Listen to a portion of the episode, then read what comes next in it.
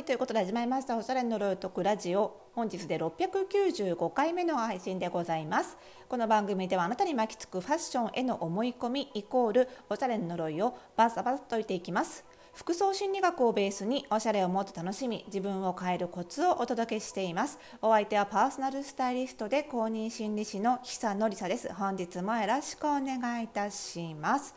さあえっ、ー、とねあのー、いろいろこうずっと喋るお仕事をしておりますと結構ねあのうまく人に説明ができないんですっていうお悩みを聞く機会が多いんですよ。で前このポッドキャストでもね、えーと、と今日は695回目ですけれどもちょっと前667回目の配信でタイトルは「お便り話すのが苦手なのに営業投稿するためにコツを教えて」っていうタイトルであの配信した回でねあのマシュマロ経由でお悩みをお寄せいただいてあのそれを取り上げた回だったんですけれどもあのすごく話すのが苦手なのにひょんなことから職場であの営業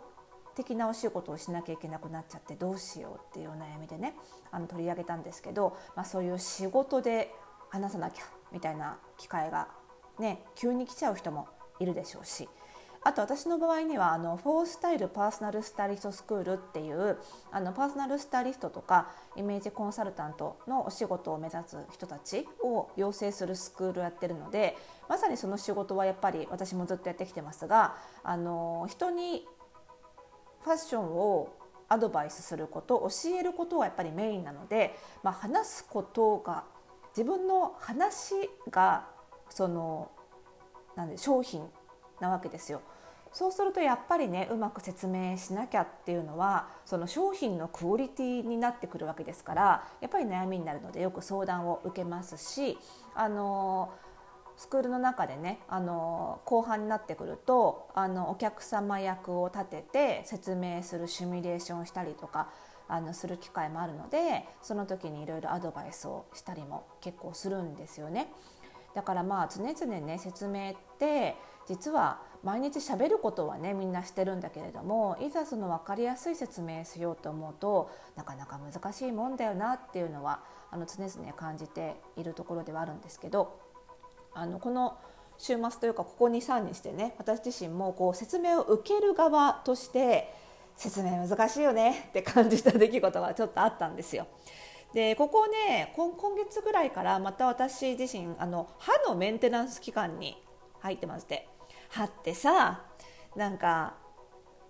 悪いとこ見つかってガーって直すじゃない？でしばらくほっとくじゃない？ほっといちゃいけないんだけどもほっといてさ定期的にさ検診行くんだけどさその時にさまた悪いとこ見つかったりするじゃないですか。そうするとまたねメンテナンス期間に入るじゃないですか。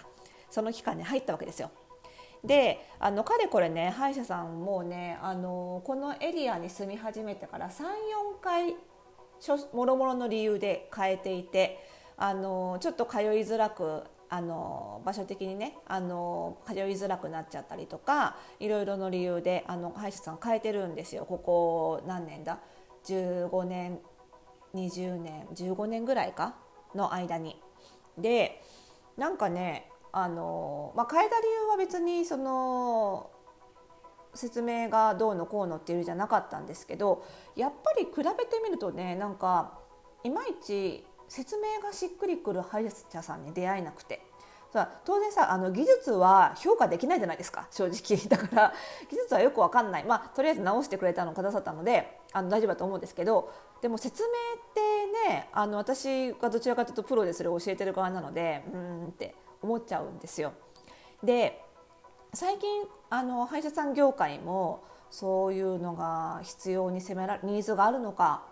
トレンドなのか分かんないんですけど結構なんかちゃんとカウンセリングのお時間取りますみたいに歌ってるところも結構多いと思うんですよね。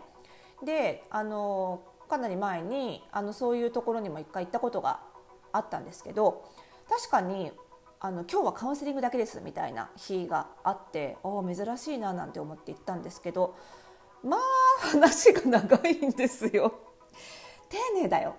丁寧で素晴らしいんだけどでも私が聞きたいわけじゃない話も入ってくるからさなんかもう頭に入んないわけですよ。全部。情報が端からこぼれていく感覚がするんですよ。で多分ここは覚えておいた方がいいんだろうなってとこもまもろともこぼれていく感じがしてまあ私の受け取りキャパが狭いのかもしれないんですけどなんかね長くて丁寧にされればされるほどこれまた頭に入んないんですよね。で逆にさあの今回新しく行き始めたところはすごく先生も穏やかで優しくていいんですけど話し下手なのか恥ずかしがり屋さんなのか恥ずかしがり屋さんっていくつだよって話ですけど恥ずかしがり屋さんなのかボソボソとしか話さないんですよ。でなんか今治療してるところのこうこうしていきましょうねみたいなのを言われてで「あはい」って私も返事して終わってお会計済ませるまでちょっと考えてあれ？今なんか結構高い費用がかかる自費診療のこと勧められなかったか？と思って私。あれ？あの名称は確か自費診療でしかできない素材使えなかった素材では？と思って。でまさかいくらぐらいかかります？とか言わずにこうしましょうねってさらっと自費診療のことを方針決めるわけはないと思って。まあまあ聞き違いだろうと思ったんだけど気になったのでもう先生お忙しそうだったからそのお会計してくださった方歯科衛生士さんだったんですけど方に「さっき先生こういうふうにおっしゃってましたか?」って聞いたら「はいそうです」って言われて「あそれって結構自費診療なので結構しっかりお金次回持ってこなきゃいけない感じですよね」たいなこと言ったら「あ別に次回はその支払いにはならないので次の次ぐらいまでに決めといていただければ」みたいに言われて「え えー! 」みたいな「決めといていただければ」まあ、やるけどさみたいなねだからその中間はないんかいって思うんですよね そのえらい長く喋るか全然喋らないかみたいなその中間ないんかいって思っちゃうんですよね。で一方つい最近これまたあの子どもの歯医者さんもちょっとあの新しいところに行き始めましてこちらは打って変わってえらい説明が的確だったんですよ。時間も言われてることもあそうそれ聞きたかったですみたいなことをしっかり説明してくれてえらい的確だったんですよね。でこれは大人向けの歯科と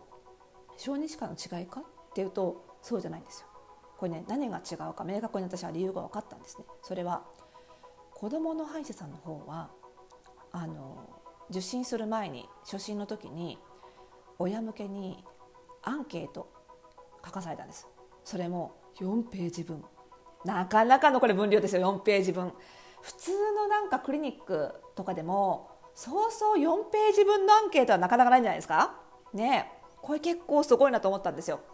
で要はやっぱり説明を丁寧にしようと思ってもやっぱり1から10までしようと思うとキリがないわけですよね。特に医療っていうものはさやっぱりこうその病院側のリスクヘッジでこれを説明しなきゃいけないっていうのもたくさんあるしあとはあの歯医者さんもそうですし他の医療もそうでしょう。あの治療方法もね考え方によってたくさんあるじゃないですか。いろんな道がある。だからその全てを均等に説明しようと思うとものすごく長い時間が必要になっちゃうしそれこそ情報量が膨大になるので全然頭に入ってこないよってことになるわけですよね。だけどその事前にその患者さんまあ、私たちの場合にはお客様ですけれどものニーズが分かってればそれによって話すべき内容ってやっぱり絞り込めるはずなんですよ。あこういうニーズがあったらこの治療は選ばないなとかあこういうニーズがあったらこっちの方このことが知りたいはずなっていうのが絞り込めれば何も1から10まで説明する必要はないわけなんですよね。つまりやっぱりねうまく説明ができないって思ってる人は話す前に聞けてないってことなんですよねやっぱり。これだなって思いました。で、あのー、さっきね冒頭にお話しした667回でもねその話すのが苦手な人に向けてねあのいただいたお悩みメールにアドバイスしたんですけどその時にも聞きましょうって話をしたんですけどその時はちょっと目的が違う目的で聞くことをお勧めしていてそれは人間って話されるよりも自分の話を聞いてもらう方が基本的には好きだから営業ってお客様にまず自分を好きになってもらうことが大事ですよねとだから好きになってもらうために聞こうねっていう意味で聞くことをお勧めしたんですけどその自分がベラベラ話すことを前提に考えたとしてもまずは聞くってことなんですね。それは相手に好かれるためというよりは話すことの内容を絞り込むためなんですよね。だからあの話は得意っていう人の中にも確かにこうベラベラベラベラ言葉は次から次へ出てくるんだけどでも内容がその絞られていないために話は流暢に聞こえるんだけど全然相手の心頭に残らないっていう人も結構いるんですよね。それは結局その自分が話したいことを話してるだけになっちゃってるから相手の気持ちに残らないですよね。だからそういう意味でもあの FPSS ではまず話す練習の前にカウンセリングの練習やるんですよね。ちゃんと相手のニーズを引き出す理解するまとめるっていう練習をするのはそれをやれば正直話す練習なんてしなくても話す内容が絞り込まれるから上手に喋れるっていうことなんですよね。はい、なので実はコミュニケーションっていうのはあの結構話すっていうアウトプットを練習しようってまずみんな思いがちなんだけどその前に聞くことができないといけないんだよっていうことはあのぜひねこれ覚えておいてもらいたいなっていうふうに思うんですよね。であの先日、えーと、土曜日にね第1回を開催したトータルコミュニケーション講座こちらのね次回第2回第2回で最終回になりますけれどもこちらではね私が講師でそんな風にその話す前に聞くことみたいな話もあの含めて総合的なコミュニケーションのあの上達の仕方みたいな話をあのさせていただきますのであの第1回分ももう終わってしまったんですけども第1回目をアーカイブで受講して次回23日の第2回をリアルタイムで Zoom で受講するということもできますので、番組概要欄にあのリンク貼っておきますので興味ある方は今からでもお申し込みいただければと思います。ということでまた次回の配信でお会いしましょう。おやすみなさい。